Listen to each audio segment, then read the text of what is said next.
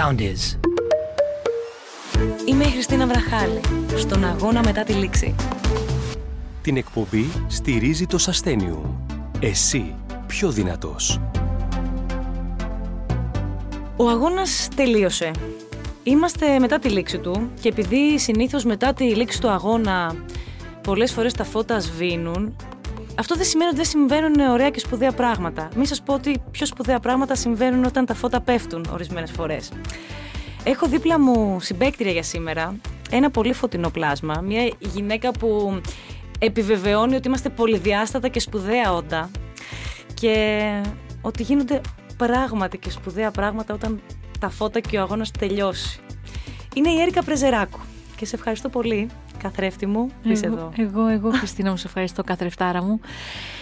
Δεν ξέρω με τι να αρχίσω. Η αλήθεια είναι αυτή. Θα κάνω ένα μικρό και θα ξεκινήσω από αυτό που, από αυτό που σε γνώρισα, που είναι ο αθλητισμός.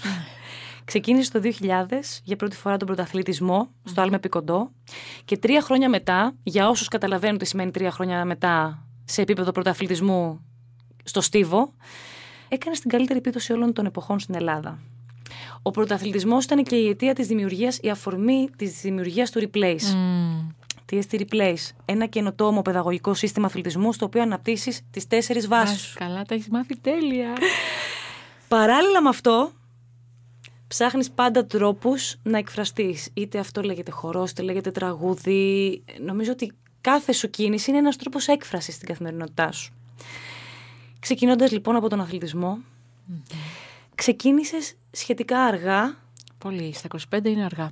Δηλαδή είναι αργά. Παρ' όλα αυτά ο έρωτας ήταν κεραυνοβόλος. Ήταν κεραυνοβόλο. Νομίζω ότι δεν μπορούσα να αποφύγω καθόλου αυτόν τον έρωτα. Ενώ είπα θα το παρατηρήσω, δεν άφησα τη δουλειά μου στην αρχή. Ξύπναγα και κοιμόμουν και σκεφτόμουν μόνο κοντάρια, επικοντό, άλματα, πύχη και στρώμα που ξαπλώνεις και λες: «Ναι, Ο πύχης έχει μείνει εκεί πάνω. Τι ωραία. Πώς είναι η αίσθηση που ο πύχης μένει εκεί πάνω και εσύ απλά είσαι και απολαμβάνεις τον πύχη και τον ουρανό σου; Τίποτα, είναι αυτό που δεν θες να σηκωθείς και σου λένε ε, πρέπει να επιδείξει η επόμενη. Και λες, μισό λεπτό, αφήστε με λίγο να κάτσει να το χαζέψω λίγο. Σε τρία χρόνια έκανες την δεύτερη καλύτερη επίδοση όλων των εποχών. Αποτελούσε και όριο για τους Ολυμπιακούς αγώνες. Ναι, νομίζω ότι νομίζω ρε παιδί μου ότι είμαι ένας άνθρωπος ο οποίος δεν δεσμεύομαι εύκολα. Αλλά αν δεσμευτώ και πω θα το κάνω. Αφοσιώνε. Ναι, δηλαδή θυμάμαι ότι ο προπονητής μου τα πρώτα δύο χρόνια κάποια στιγμή μου λέει: Αν σε πετύχω σε ώρα που δεν έχουμε προπόνηση, να είσαι εδώ και να κάνεις μόνη σου προπόνηση, θα σε σταματήσω από τον group. Δηλαδή αυτό που λέμε κλειδώθηκα μέσα στο ΑΚΑ και λέω: Δεν φεύγω από εδώ, εάν δεν πηδήξω. Οπότε ήταν. Όσο σε γνωρίζω, καταλαβαίνω και ε, διαβάζοντας συνεχώς πράγματα για σένα και πράγματα που έχεις κάνει, γιατί είναι είναι ένα πράγμα πραγματικά αστήρευτο όλο αυτό. Δεν ξέρω. Ε, παντού, πάντα ανακαλύπτω κάτι καινούργιο για σένα. Είδα ότι πήρε το όριο, κατάφερε το όριο για τους Ολυμπιακούς Αγώνες της Αθήνας και παρόλα αυτά σε περίοδο προετοιμασίας σου έτυχε ατύχημα. Ναι, στη Γερμανία έκανα ένα διπλό κάταγμα στο αριστερό μου πόδι. Και οπότε αυτό μου στέλνει την ε, συμμετοχή μου στους Ολυμπιακούς. Και ήταν μια πολύ ιδιαίτερη εμπειρία γιατί νιώθω ότι είχα πραγματικά δοθεί ψυχή και σώμα σε αυτό. Όμως έχω καταλήξει στη ζωή ότι όταν δίνεις όλη σου την ενέργεια, όλη σου την αγάπη σε κάτι και δεν λειτουργήσει, τότε απλά προορίζει για κάτι καλύτερο. Σε οδηγεί κάπου αλλού δηλαδή. Ε. Προορίζει για κάτι καλύτερο. Δηλαδή, αν δεν το έχεις δώσει όλο full, μπορεί να πεις, Ε, ίσως δεν έδωσε και πολύ. Αλλά αν έχεις δώσει όλη σου την ψυχή σε κάτι, είτε είναι σχέση είναι αυτό, είτε είναι το επάγγελμά σου, είτε είναι ο αθλητισμός, και δεν λειτουργήσει, τότε σίγουρα προορίζει για κάτι καλύτερο. Και όντως ήρθε κάτι καλύτερο. Δηλαδή ήρθε το replace που. Ήταν, ήταν ουσιαστικά η στιγμή που κατάλαβες ποιος είναι ο προορισμός σου. Δηλαδή ότι ακόμη μέσα από μια δυσκολία, γιατί εντάξει, εκείνη τη στιγμή ένας άνθρωπος ο οποίος έχει κάνει τόσο αγώνα για να πετύχει κάτι. Είναι το όνειρο κάθε αθλητή αυτό τώρα. Ακριβώς. Το όνειρο κάθε αθλητή και δεις στην Αθήνα κιόλας. Δηλαδή μιλάμε.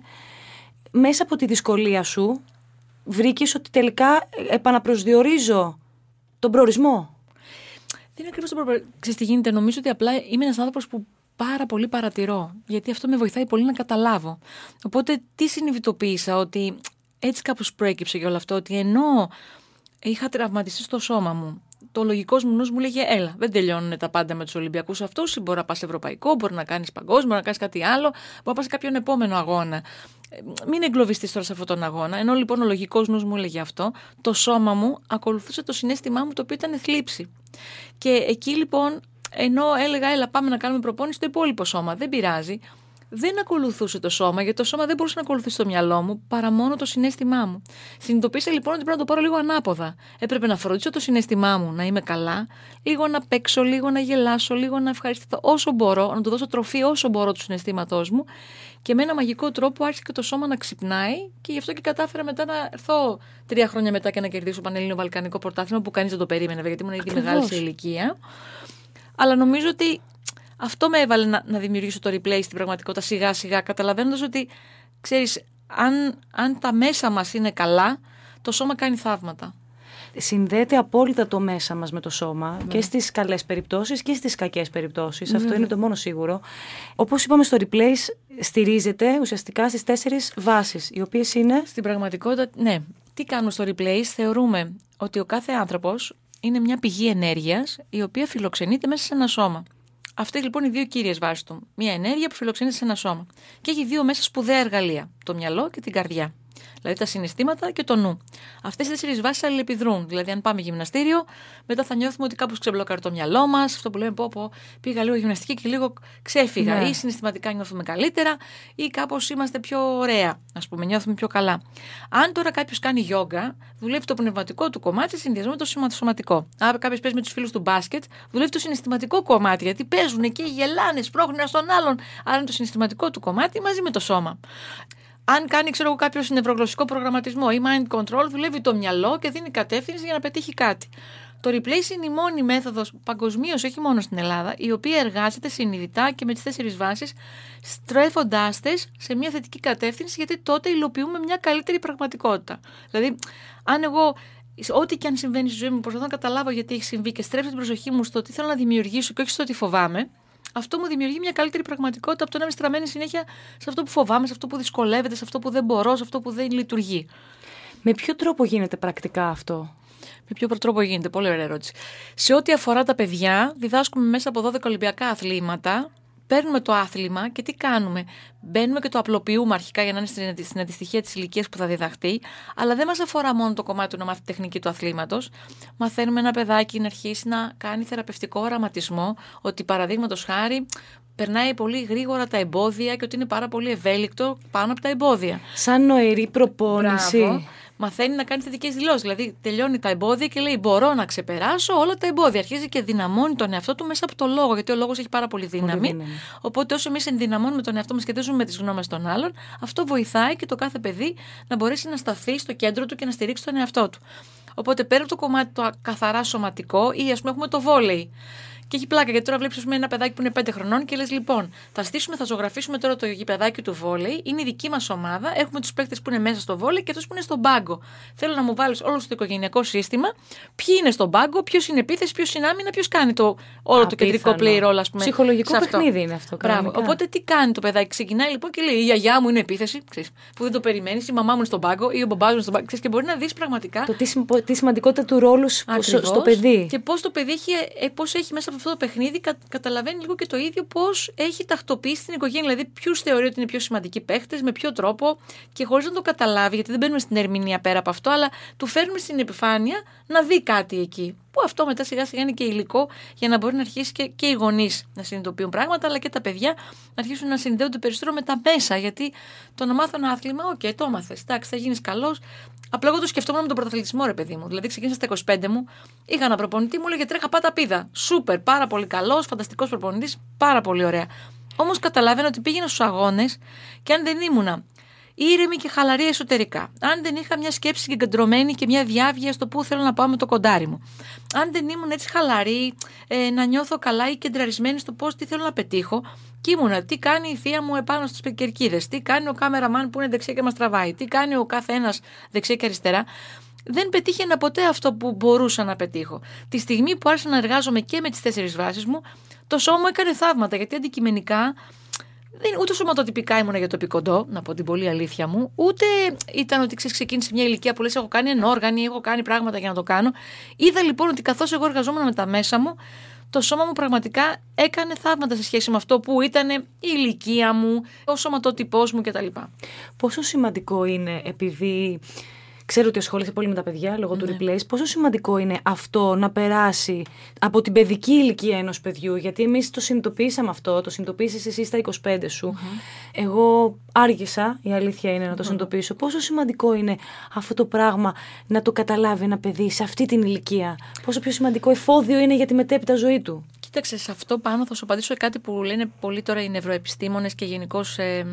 είναι ότι ένα παιδί στην πραγματικότητα μέχρι περίπου τα 7 του χρόνια είναι σαν να είναι σε κύματα θήτα το εγκέφαλός του. Δηλαδή είναι ένας αφομοιωτικός νους, ο οποίος ρουφάει όλη την πληροφορία και την παίρνει ομοίω, όπως είναι και την, την απορροφάει εσωτερικά και με αυτήν ουσιαστικά πορεύεται για το υπόλοιπο σχεδόν της ζωής του. Δηλαδή, σου λέει ότι 95% είμαστε σε ασυνείδητη δράση και μόνο ένα 5% συνειδητή. Και αυτή η ασυνείδητη δράση δεν είναι τίποτα άλλο πέρα από επαναλαμβανόμενα μοτίβα που υπάρχουν από μηδέν, μη σου πω και προγεννητικά, από την εγκυμοσύνη ακόμα, μέχρι τα 7 μας χρόνια. Νόμιζα μέχρι τα 4, αλλά. Η αλήθεια είναι ότι υπάρχουν διάφορες σχολές mm. γι' αυτό. Κάποιοι λένε μέχρι τα 4, κάποιοι λένε μέχρι τα 6. Όμως ο Μπρούς, ο Μπρούς Λίπτον, ένας πολύ ωραίος καθηγητής που είναι στο Χάρβαρτ, λέει ότι μέχρι και τα 7 στην πραγματικότητα ακόμα γίνονται νευροσυσχετισμοί και συνδέσεις έτσι και το παιδί αφομοιώνει διάφορα πράγματα. Μέσα λοιπόν από αυτή την αφομοίωση που γίνεται, ό,τι δώσει το παιδί, το ρουφάει σαν σφουγγάρι και θεωρεί ότι αυτό είναι δεδομένο. Οπότε για μας θεωρούμε ότι. Στο replay θεωρούμε, ρε παιδί μου, ότι από τα τρία που ξεκινάμε στην πραγματικότητα μέχρι τα 12 που τα έχουμε, όσο μπαίνουν και αρχίζουν και συνδέονται με τον εαυτό τους, δημιουργούν και πάρα πολύ καλά θεμέλια να μπορούν να στηρίζουν και τα ίδια την ύπαρξή τους, να μην χρειάζεται μόνιμα να ρωτάνε κάποιον άλλον τι συμβαίνει στη ζωή τους, κάτι που το κάνουν όλοι. Πώς με βλέπεις, τι γίνεται. Πώς θα να επιζητούμε την επιβεβαίωση για να. Για να, να έχουμε αυτοεπεποίθηση και αυτοεκτίμηση ναι, με έναν τρόπο και Ορισμένες φορές περιμένουμε τους άλλους να μας καθορίσουν για κάποιο, με κάποιο τρόπο. Δηλαδή, εγώ το έχω ως παράδειγμα στη δουλειά που ενώ ήξερα ότι την κάνω καλά τη δουλειά, αν δεν μου έλεγε η Έρικα μπράβο για τη δουλειά, δεν ήμουν ολοκληρωμένη. Δηλαδή, θα ένιωθα ότι δεν το έχω κάνει καλά. Ενώ ήταν τέλεια, ναι.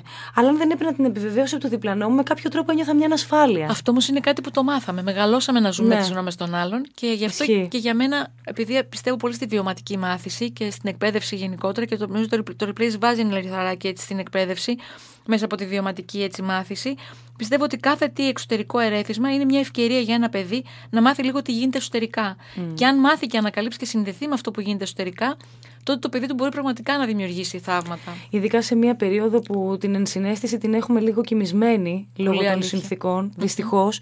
Να πούμε ότι το replay στεγάζεται στο Ολυμπιακό στάδιο. Mm-hmm. Και ήθελα να σε ρωτήσω, επειδή εσύ ξέρω ότι έχεις σπουδάσει και όλα στο αντικείμενο με εναλλακτικές μορφές ψυχοθεραπείας, σωστά mm-hmm. τα λέω. Σωστά και. Άρα και οι άνθρωποι που ασχολούνται με το, με το replace είναι άνθρωποι που είναι εξειδικευμένοι είναι, ναι, κυρίως είναι θεραπευτές. Υπάρχουν και κάποιοι αθλητές, αλλά όλοι κάνουν την εκπαίδευση του replace που είναι δύο χρόνια. Mm. Ε, και οι οποίοι ουσιαστικά τους μείνει λίγο παραπάνω στις τέσσερις βάσεις. Γιατί, γιατί ο καθένας από εμάς ναι, μεν τις έχει. Δεν υπάρχει άνθρωπος να μην έχει μυαλό, καρδιά, σώμα και ενέργεια. Αυτό είναι ξεκάθαρο, η πνεύμα. Το σίγουρο είναι όμως ότι ο καθένας από εμάς σε κάτι έχει επενδύσει παραπάνω. Βλέπεις δηλαδή mm. έναν άνθρωπο που λέει: Έχω ένα καταπληκτικό σώμα, πάνω σε αυτό νιώθω εκείνη η δύναμή μου, το Σωστά. γυμνάζω πολύ, το κάνω και αυτό. Κάποιος λέει: Έχω πολύ μυαλό, έχω δουλέψει πολύ με το μυαλό μου, το έχω εξασκήσει, έχω κατεύθυνση συγκεκριμένη, ξέρω που πάω, τι κάνω και είμαι το μυαλό μου, αυτό είναι το εργαλείο μου. Κάποιος είναι πολύ συναισθηματικός, νιώθει ότι συνεχώς συνδέεται μέσα από τις συνδέσεις και από, τη, από την ελλεπίδραση των συναισθημάτων, μέσα από αυτό υπάρχει. Κάποιος άλλος λέει είναι πολύ πνευματικός. Ανεβαίνω πάνω στα βουνά, κάνω ξέρω εγώ, διάφορα μάντρας ή μπαίνω στη διαδικασία, κάνω μια πνευματική ζωή και στηρίζομαι περισσότερο στο ότι η ζωή είναι αυτό, αυτή η πνευματικότητα.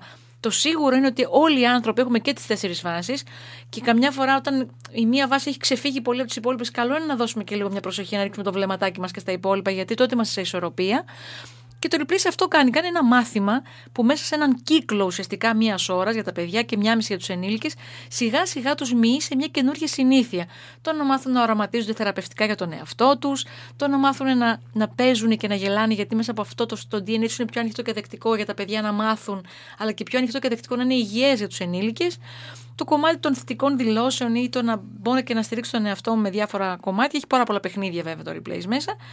Και φυσικά και η προπόνηση, γιατί απλά το σώμα πια είναι ένα σώμα που έχει συνειδητότητα. Δηλαδή είναι διαφορετικό να σου πω ξεκίνα από εδώ για να πας στα 100 μέτρα και απλά τρέχεις, τρέχεις, τρέχεις. Και είναι διαφορετικό να σου πω λοιπόν ξεκινάς από εδώ, που ποιο είναι το πρόβλημα. Το πρόβλημα είναι αυτό, αυτό και αυτό και αυτό. Ποια θέλεις να είναι η λύση; Η λύση θέλω να είναι αυτή, αυτή και αυτή και αυτή. Λοιπόν, τώρα που θα τρέχεις, θα σκέψει ότι τρέχεις για να συναντήσεις τη λύση. Οπότε ξαφνικά η κίνηση έχει συνειδητότητα και αυτή η συνειδητότητα τον βοηθάει να πάει σε ένα άλλο επίπεδο την ίδια την ύπαρξη. Δηλαδή νιώθω ότι ξαφνικά έχει έναν άλλο ρόλο το σώμα. Δεν είναι απλά τρέχω απλά και φτάνω κάπου. Θυμάμαι, επειδή την έζησα την εμπειρία, έστω και μία φορά βέβαια, θα ήθελα να τη ζήσω περισσότερη για να το δουλέψω και γιατί με μία φορά δεν υπάρχει αποτέλεσμα. Αλλά μπήκα στη διαδικασία του replace όταν σε πρώτο συνάντησα. Και η αλήθεια είναι ότι εκείνη τη φάση της ζωής μου ήμουν όντως πάρα πολύ μπερδεμένη με αυτές τις τέσσερις βάσεις, διότι είχα φούλα ανεπτυγμένη τη συναισθηματική, η οποία ναι, μεν κάπου σε οδηγεί, αλλά αν δεν έρχεται σε μια ισορροπία με όλο το υπόλοιπο, δυσκολεύει. Και θυμάμαι ότι έφυγα από το Ολυμπιακό στάδιο, κάνοντας όλα τα παιχνίδια εκεί πέρα που παίξαμε και ήταν φανταστικά. Κλαίγοντας μεν, αλλά έχοντας μία ανακούφιση και μία γαλήνη μέσα μου πολύ ε, σπάνια για εκείνη την εποχή, τουλάχιστον σε ό,τι αφορά στο δικό μου το κομμάτι. Μέσα από όλη αυτή τη διαδικασία που έχεις μπει του replace κυρίως, Νομίζω ότι ούτως ή άλλως βέβαια είσαι ένας άνθρωπος που έψαχνε την εσωτερική του. Γιατί ένας άνθρωπος που, δεν είναι, που είναι τελείως ακατέργαστος θα το βρει, αλλά όταν υπάρχει ένα πρόσφορο έδαφος και ρίξει σποράκι.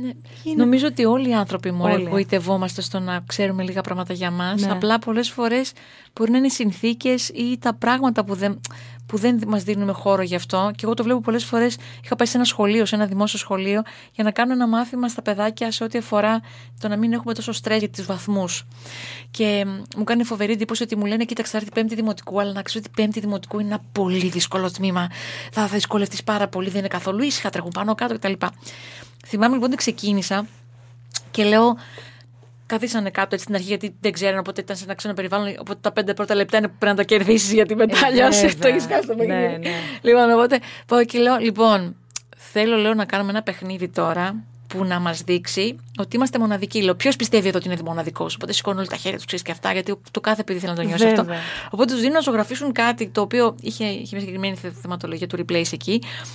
Και τους λέω: Για κοιτάξτε, για σηκώστε πάνω, λέω, και δείτε, υπάρχει κάποιο που είναι αντίστοιχο και είναι ίδιο ακριβώς με το δικό σας. Και τα παιδιά και μόνο ότι μπήκαν σε μια συνθήκη να καταλάβουν κάτι για τον. Γιατί εγώ μετά τους ερμήνευσα λίγο τα χρώματα που είχαν διαλέξει, για ποιο λόγο τα είχαν διαλέξει, τι μπορεί να σημαίνει αυτό, τι μπορεί να σημαίνει για τον προορισμό. Και λέω, ήταν τώρα παιδάκια πέμπτης δημοτικού, τα οποία είχαν ανοίξει, δηλαδή είχαν ανοίξει το στόμα και θυμάμαι ότι το θυμάμαι γιατί ήρθε η διευθύντρια και μετά μου λέει: Είμαι σοκαρισμένη. Τι τους έκανες και πόσο... τα δάμασες; Το μόνο που στην πραγματικότητα τους έκανα ήταν ότι τους έδωσα έναν τρόπο να συνδεθούν λίγο πιο βαθιά με αυτό που είναι. Και αυτό μπορεί να το δεις από πιο απλά πράγματα που λέω: Πες με τη ζώδιο, είσαι, Α, θα σου πω αυτό, αυτό και αυτό και αυτό, ή ξέρω κάτι. Αλλά οτιδήποτε έχει να κάνει με το να έρθουμε να συνδεθούμε, μα ενδιαφέρει τελικά τους Ναι, και νιώσανε και μοναδικοί, γιατί όλοι είμαστε μοναδικοί. Κάναμε πολλά, πολλά παιχνίδια και πολλές ασκήσεις εκεί και ήταν, ήταν πραγματικά εντυπωσιακό πόσο πολύ τα παιδιά όταν τα φέρνεις να συνδεθούν και να καταλάβουν τον εαυτό τους, πόσο τα ξεκουράζει και πόσο συνεργάσιμα ήταν σε όλα τα επίπεδα. Βέβαια. Συμφωνώ. Συμφωνώ απόλυτα.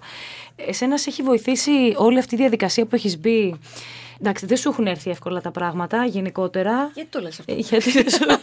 δηλαδή δεν σου έχουν έρθει, ειδικά το τελευταίο διάστημα. Ε, είναι πολύ δύσκολο για σένα για πολλούς λόγους. το ατύχημα, η ανιψιά σου. Ε, δηλαδή πραγματικά είναι. Ε, είναι, είναι, είναι τρομερό, ξεστή. Ε, όταν ήμασταν μαζί στο Just και λέω Θεέ μου, έχω γνωρίσει. Ήρθα πιο κοντά με το πιο φωτεινό άνθρωπο του κόσμου. Και βλέπω ξέρεις, να συμβαίνουν μια σειρά γεγονότα. Εξακολουθεί αυτός ο άνθρωπος να είναι ο πιο φωτεινός του κόσμου. Πράγματι, και αυτό είναι αποτέλεσμα όλης αυτής της διαδικασίας που προαναφέραμε. Αλλά, μωρέ, δεν έχεις και την ανάγκη λίγο να πεις δεν πειράζει και σήμερα να μην είμαι λίγο φωτεινή. Λίγο να λυγίσω, παιδιά, αφήστε με, γιατί δεν μα, γίνεται άλλο. Μα νομίζω ότι, μα αυτό νομίζω ότι ούτως ή άλλω.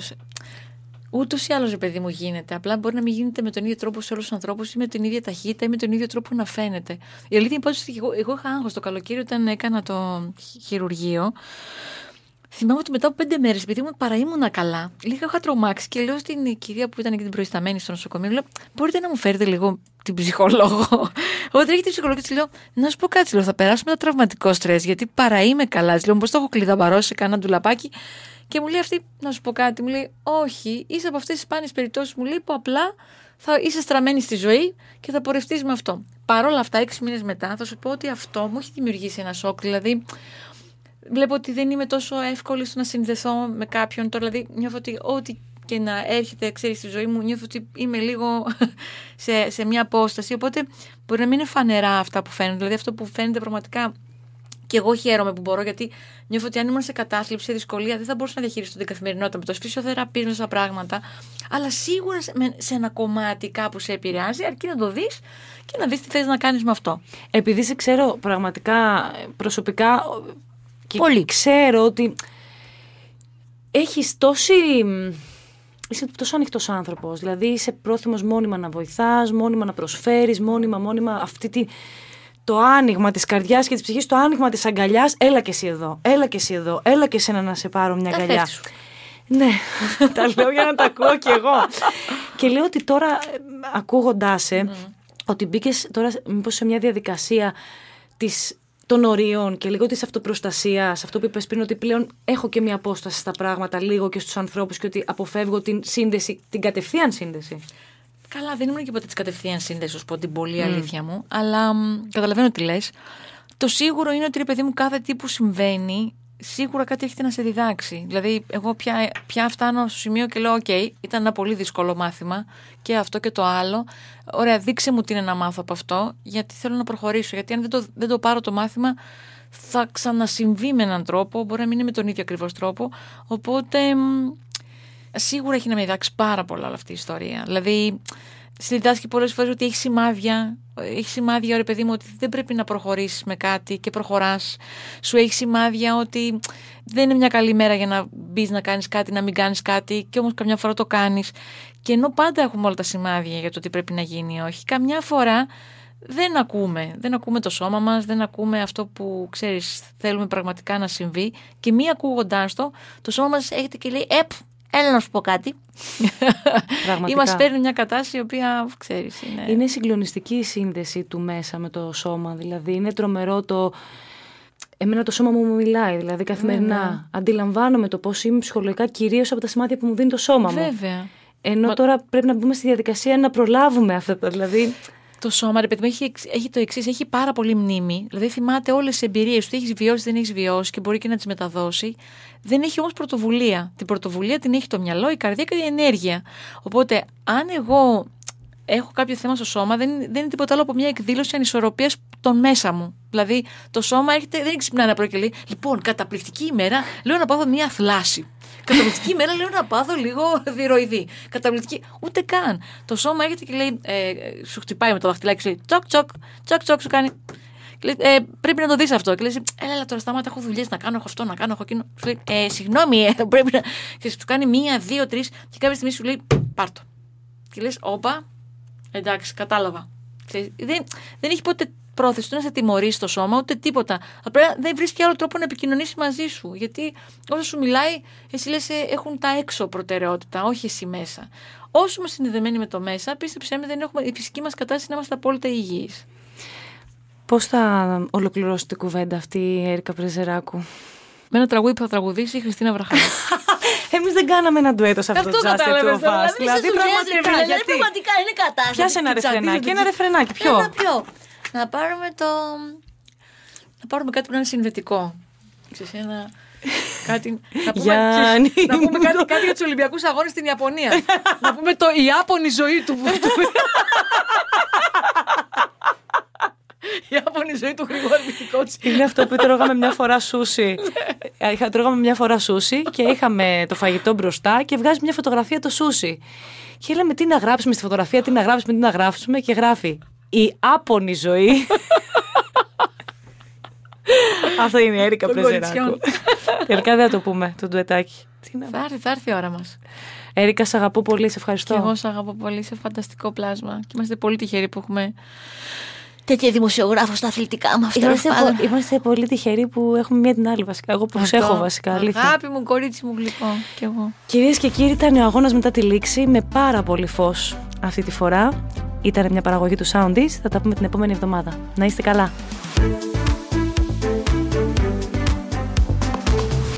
Ακολουθήστε μας στο Soundees, στο Spotify, στο Apple Podcasts και στο Google Podcasts.